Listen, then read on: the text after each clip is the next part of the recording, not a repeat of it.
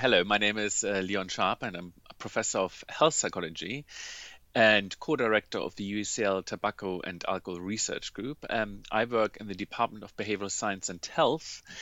And for the last two decades, my research has primarily focused on tobacco control and more generally addiction research, as well as behavioral science my main motivation really to be involved with a fellowship is to understand um, better about what follows after you've undertaken research. Um, the problem that a lot of researchers have is, I think, is that they uh, exist in this isolation.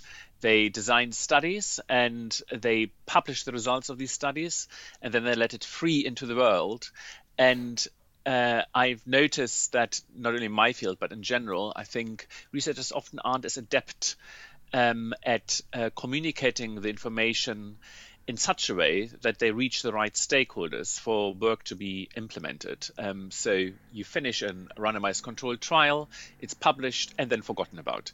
And so the key thing for me was really to learn a bit more about these kind of uh, pathways to impact that exist, um, to translate research into actual outcomes, for instance, uh, implementation and policy.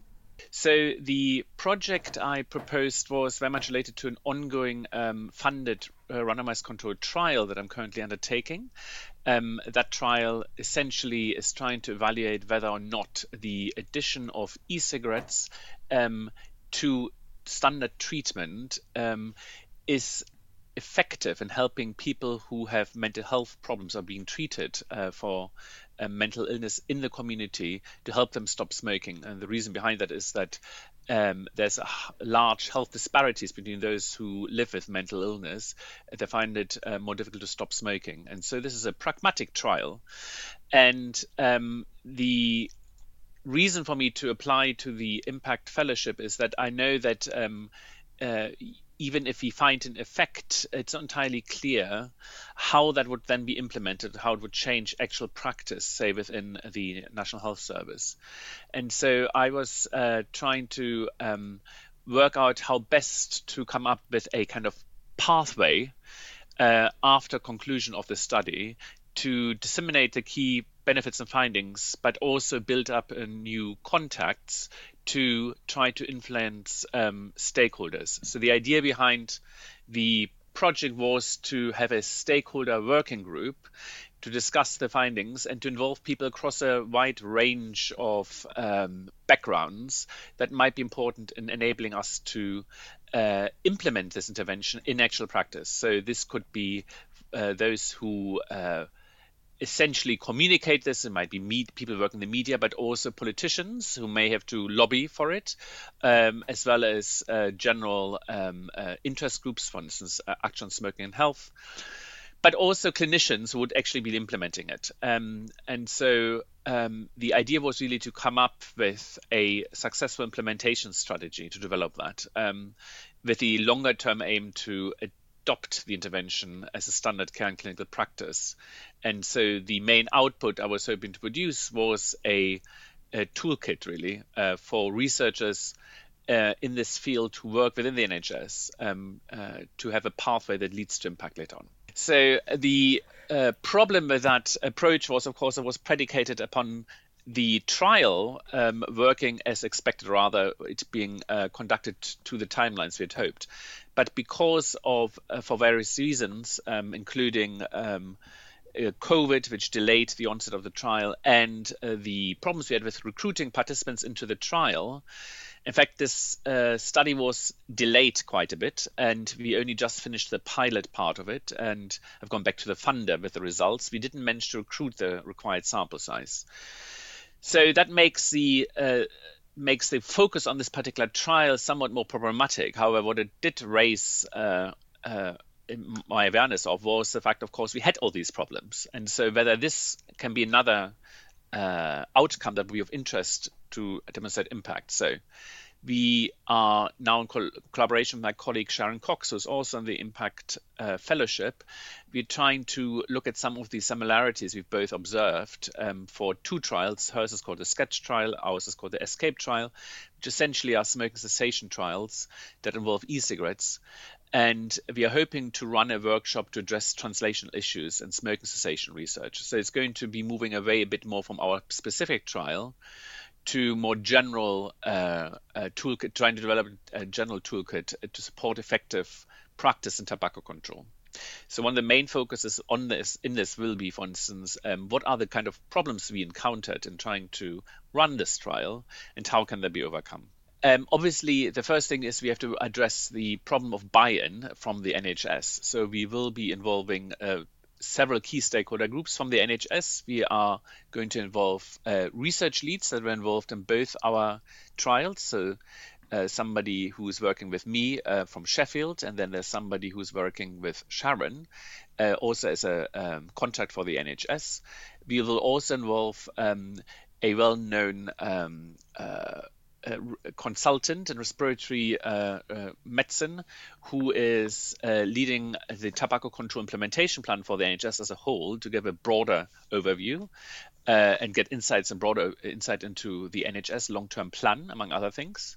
So that's the first group, people who are working within the NHS and know how to implement research and have an overview of the long-term plans that are uh, uh, likely to be implemented in the area of tobacco control. Then the second group are researchers. So those are the trial managers that are involved in our trials, who were at the core phase of trying to get this trial to run appropriately.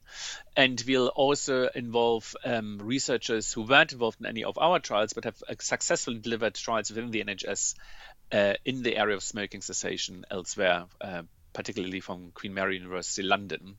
So we have the contrasting views then from people who have worked on a trial that has faced difficulties versus those who have managed to overcome them.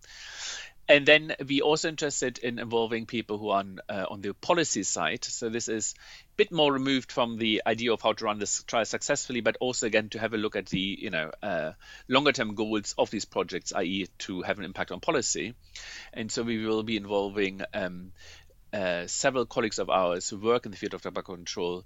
One is the deputy chief executive of um, the uh, action of Action on Smoking Health, ASH, which is um, a charity that is uh, doing work in this area, as well as uh, somebody who's the tobacco control program lead from the Office of Health Improvement and Disparities. OHID. I hope I got that right, OHID. and we're also hoping on the policy side to involve somebody who is uh, currently uh, working as part of uh, one of the two main parties in the UK on on health briefs to get an uh, insight from a politician. Um, we'll also, uh, so this is the third group, policymakers and those who are involved in forming these decisions. Then we also want to involve people who are actually paying for this. So we're looking to involve commissioners um, uh, from north and south of England. And lastly, so that's just because important to find out something about what kind of outcomes they would need to see in order to uh, help implement uh, any given intervention because they hold the purse strings. And then lastly, um, when it comes to the dissemination of information, obviously we have to work with the media, and so we're going to be involving somebody as well in this um, uh, working group who is a uh, uh, one of the leaders in the uh, Science Media Center, which is based at the Wellcome Trust, who has lots of inform- uh, lots of experience in dealing, particularly in the area of tobacco control, with communicating uh, research findings to the wider public. It's interesting when it comes to how to de- how to define impact, and it's actually much broader than one thinks. Um, so uh, the surprise for me, for instance, is to realize that I guess one could construe impact as something that uh, leads, for instance, to the build-up of a network of people that we can approach uh, for future studies going forward. Um, so it's not quite as um, tightly defined as I thought. Um, and so being on the program made me aware that you know impact is a broad field and that it can be defined in many different ways. Well, I think some of the um, was very useful, for instance, to get a bit of an insight into uh, how to communicate with decision makers. Um, so we had a talk um, by somebody who's worked very closely um, with the with the past former Labour government, and to realize that um, there can often be a disconnect um, when it comes to achieving particular goals. So researchers, as we're all aware of, may be overcomplicating things and trying to explain um, results, or will caveat everything when in fact, if you want to have a particular outcome out of a meeting, you may have to simplify things uh, in order to persuade somebody that something is worth worth doing or investing in. So I found this kind of the kind of practical approach uh, uh, very useful to, to learn more about how to engage these kind of key stakeholders that exist, which is something that you do not learn as a researcher as such. So it's an external skill we have to pick up on, you know, persuasion skills, communication skills of that sort. One thing is, of course, we want to produce something at the end of that workshop when it when it happens, and so we are hoping that we'll be able to put up the results of it as well online on our um, uh, programs or research team's website for others to access. So it's open access to everybody else. Um, I guess one of the other things we might do is we once it has been produced, they may ask for um, uh, other researchers and other other stakeholders, in fact, to provide feedback on this, those who weren't directly involved, and to keep it as a living document so that it can be adopted um, uh, for others to put uh, to provide feedback into it and change it going forward.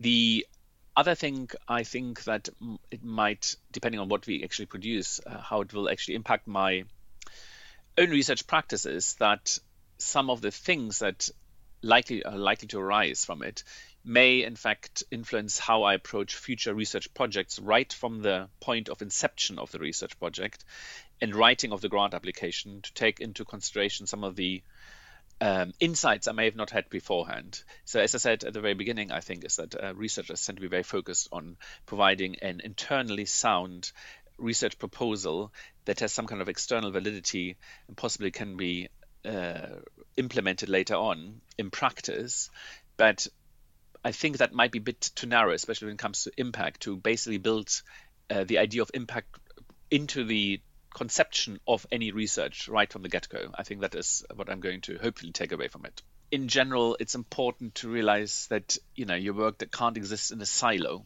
We're all a bit siloed, and there's problems even between different groups of researchers when they try to communicate with one another. Um, and one of the things I've learned through being Impact Fellow is that you really have to be able to step back properly to try to think of yourself as not a researcher when it comes to communicate information and when it comes to um, persuading others to, to, to buy into what you're trying to find what you're trying to show.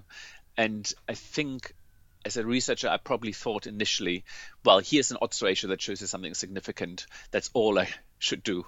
That's the most important thing. But in fact, that's only the beginning of trying to Uh, do successful research.